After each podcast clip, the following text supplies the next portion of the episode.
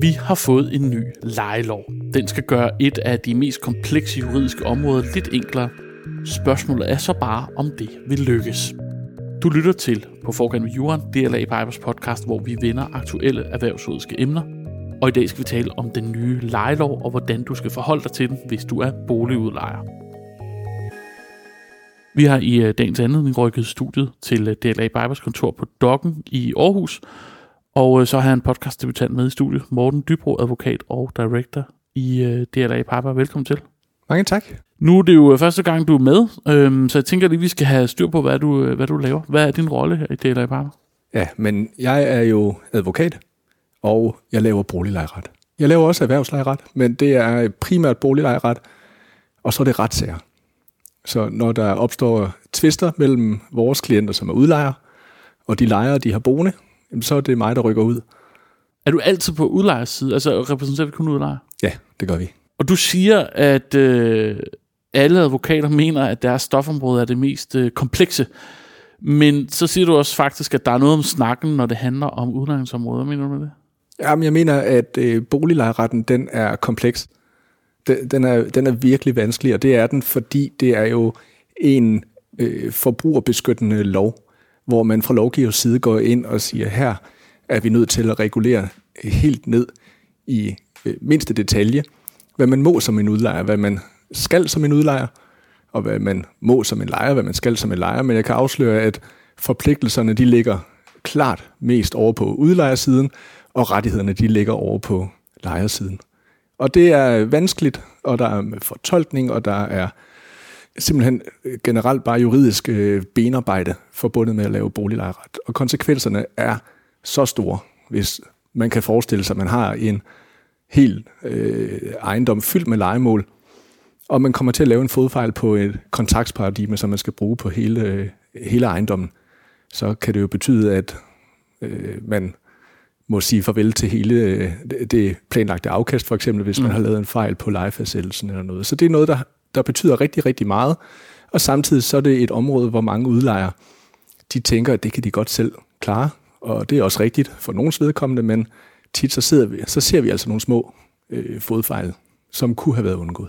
Men det er vel også et, et område, som er sådan ret komplekst i forhold til, hvad det er for nogle mennesker. Jeg tænker, der findes jo professionelle boligudlejere, der er tusindvis af lejemål, og så findes der jo helt små udlejere, der udlejer en enkelt eller to lejligheder, for eksempel. Ikke? Helt enig, og det er jo især dem, der har det svært, fordi de har ikke sat tingene op i et system. De har måske ikke været ude at finde en god administrator, der øh, kan drifte ejendommen, fordi at det er dyrt at få gjort bare for et enkelt lejemål, så de er nok i højere grad tilbøjelige til at, at tænke, den, den har jeg øh, selv, og så, øh, så går de i gang. Er der også en vis tendens til at undervurdere, hvor komplekst det måske er, hvis man ikke kender til det? Ja, hundrede procent. Fordi det er jo, jeg tror også, det har noget at gøre med, det er jo noget, vi alle sammen har en eller anden form for berøringsflade med, eller et kendskab til. Vi har alle sammen prøvet at være lejere. Der er måske mange, der har købt øh, sådan et forældrekøb i en lejlighed til deres børn, som skal studere et sted i en by.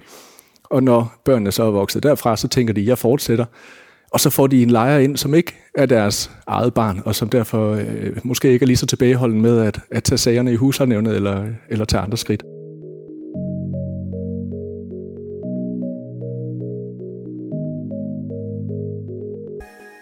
Det er noget af den kompleksitet, vi blandt andet skal snakke om i dag. For den første juli to tusind og toogtyve, så trådte den her nye lejelov i kraft.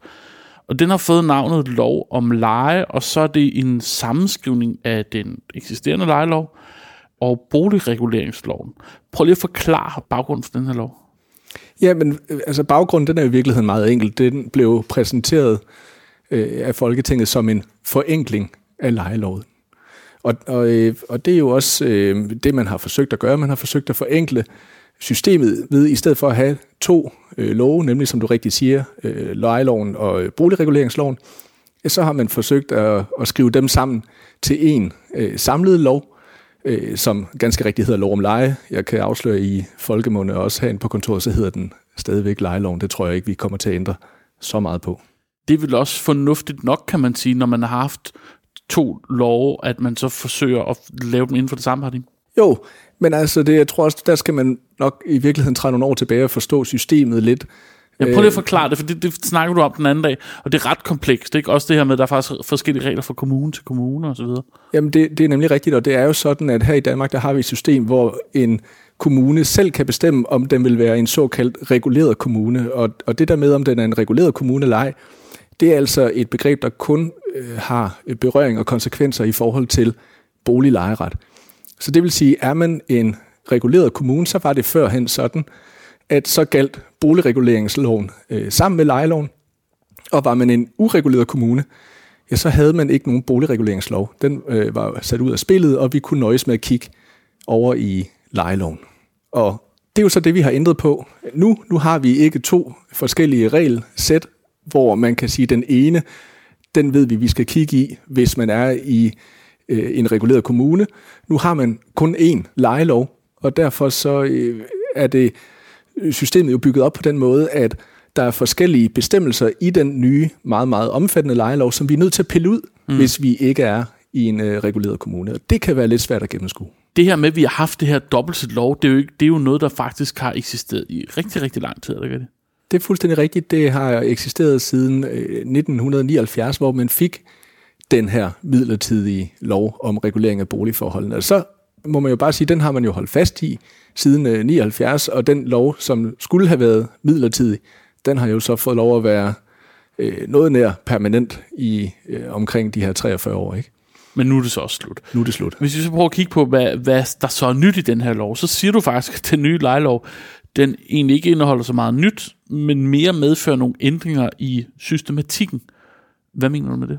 Ja, altså jeg mener jo, at da vi så, at man lagde op til at lave en forenkling af lejelovgivningen, så jublede vi jo alle sammen, fordi vi har jo længe ment, at systemet havde brug for en forenkling. Altså blandt andet, fordi vi har haft den her boligreguleringslov, i, som har kørt sit eget løb i, i mange år, ikke? Og så har vi haft lejeloven ved siden af, og hvad galt hvornår, ikke? Og det har jo været øh, oplagt at gå ind og pille ved det, og det har også været et ønske, både i branchen, men egentlig også fra lovgivers side, at man sagde, at man har, man har lavet et, ikke et monster, men, men ad over har vi jo mm. fået lavet en boligreguleringslov med lag på lag på lag, og en lejelovgivning med øh, nye bestemmelser, også lidt lag på lag, hvor man er nødt til at kende baggrunden for de enkelte reguleringer og ændringer, der er lavet øh, igennem årene. Og, og det er enormt vanskeligt at, at arbejde i. Og derfor så havde vi jo håbet på, at nu ville der rent faktisk komme den her forenkling. Ikke bare lovteknisk, men også materiel. Altså simpelthen en ændring af systematikken, øh, af reglerne, af, af, af måden, man skal administrere og drifte udlejningsejendomme på.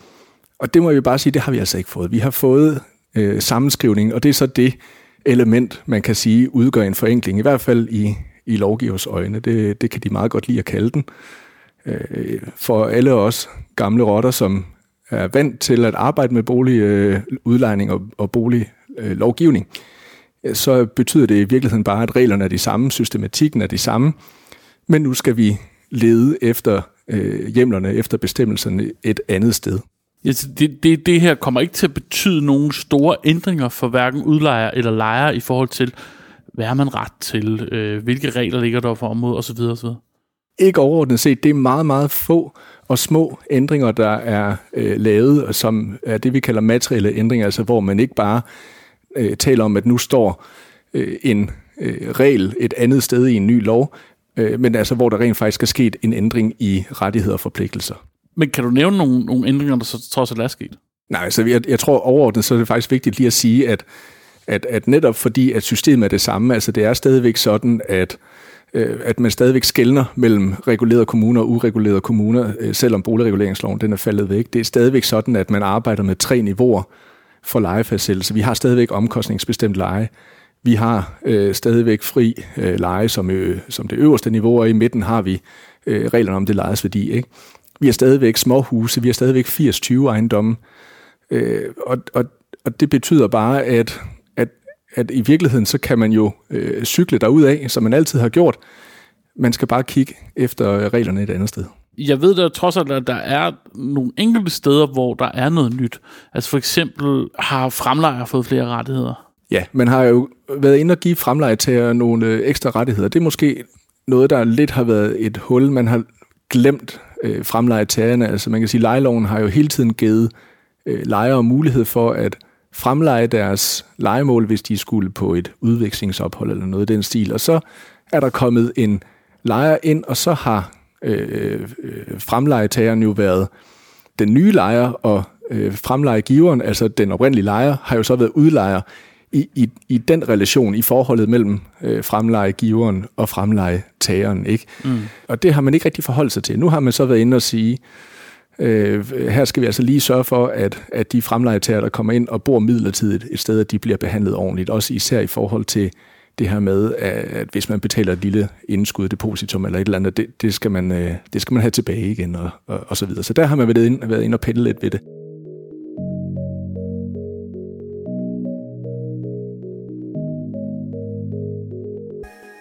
Og så er der en anden ting, fordi man kan sige, hvorfor sidder vi så overhovedet og snakker om det her, hvis man bare har lagt to lov sammen, og der i virkeligheden ikke er noget, man skal forholde sig til. Men det er der jo.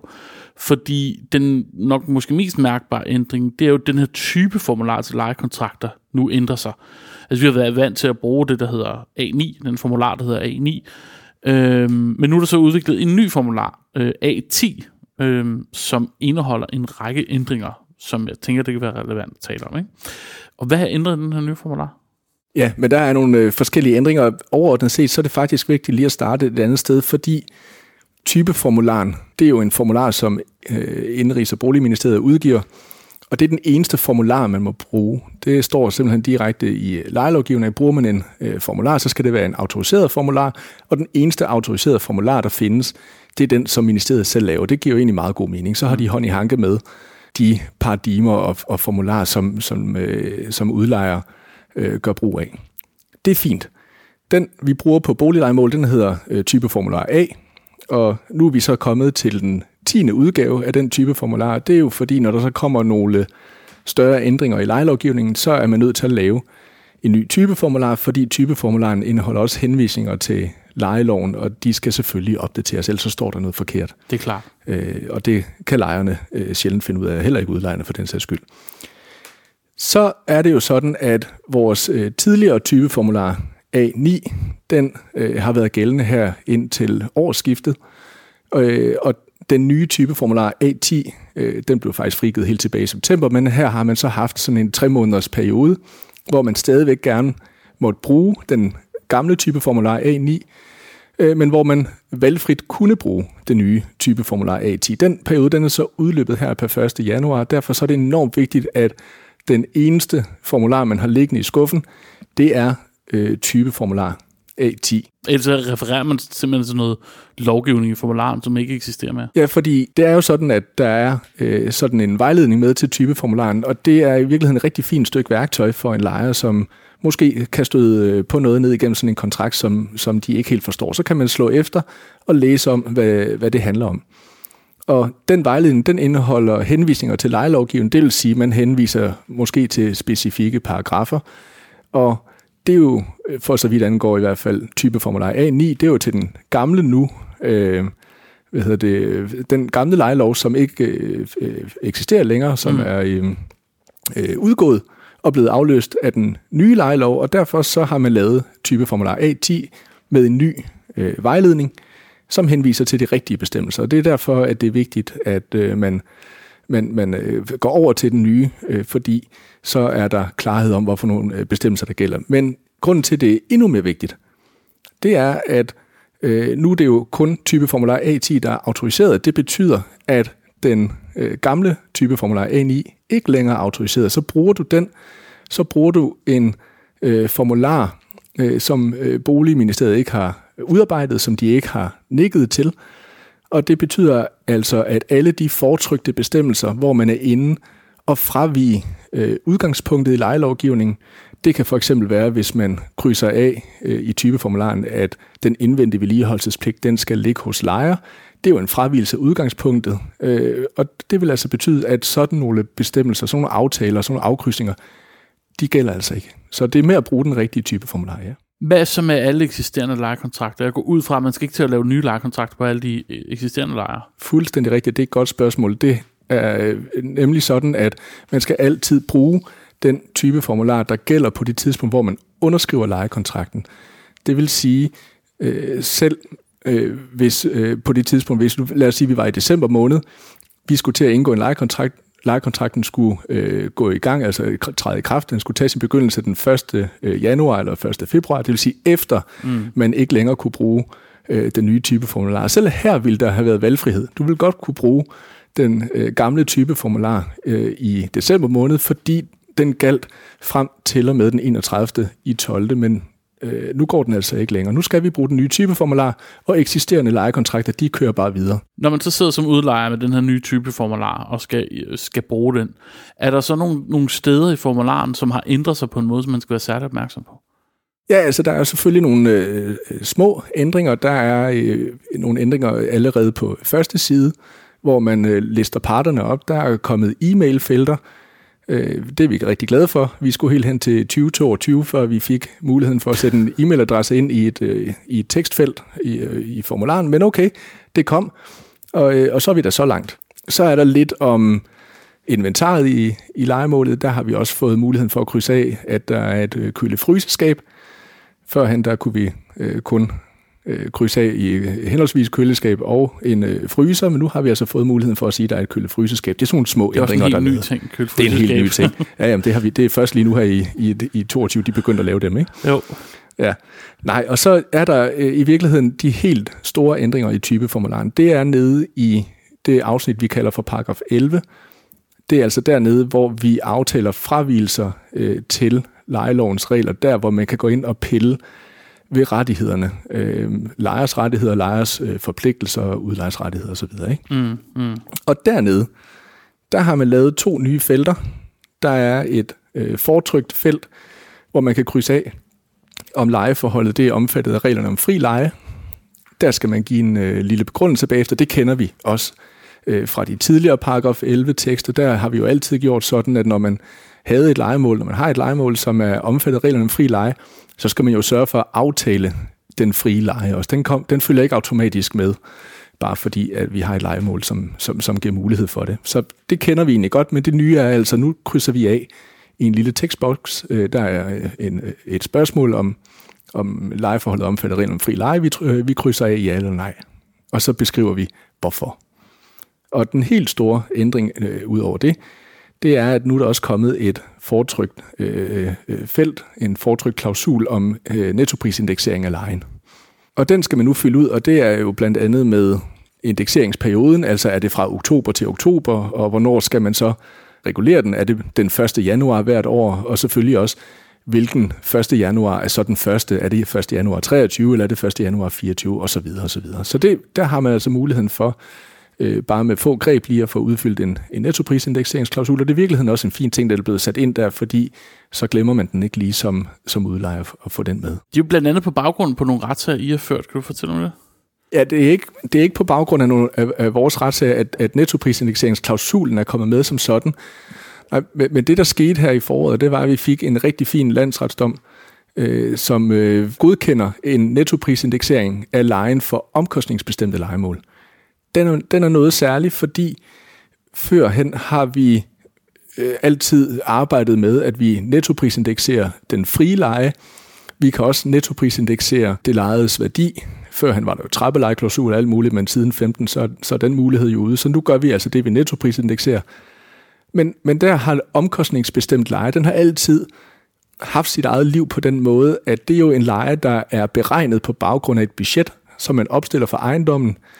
Man tager simpelthen øh, driftsindtægter og driftsudgifter. Øh, primært så er det udgifter. Der er ikke mange indtægter øh, i sådan en leje, fordi det er jo lejen. Men så opstiller man simpelthen et budget, og man tager et afkast med. Der er nogle sådan regler, som øh, bestemmer, hvordan man må beregne et, et afkast som udlejer. Og så giver det et facit, og så fordeler vi alle de omkostninger og afkastet ud på de forskellige lejemål efter areal simpelthen. Og der har man, der har man som sådan ikke været inde og nettoprisindekserer. Der er sådan en, en adgang til, at man som udlejer kan gøre det ensidigt for en toårig periode, så skal man tilbage til den øh, beregnede budgetleje. Men nu har landsretten altså godkendt, at vi kan også få lov at nettoprisindeksere omkostningsbestemte lejemål. Og det har lovgiver simpelthen sagt, at det vil de tage til efterretning. De præciserer lovteksten i en kommende ændring, sådan at øh, det bliver tydeligt, at det, kan, at, at det er en mulighed.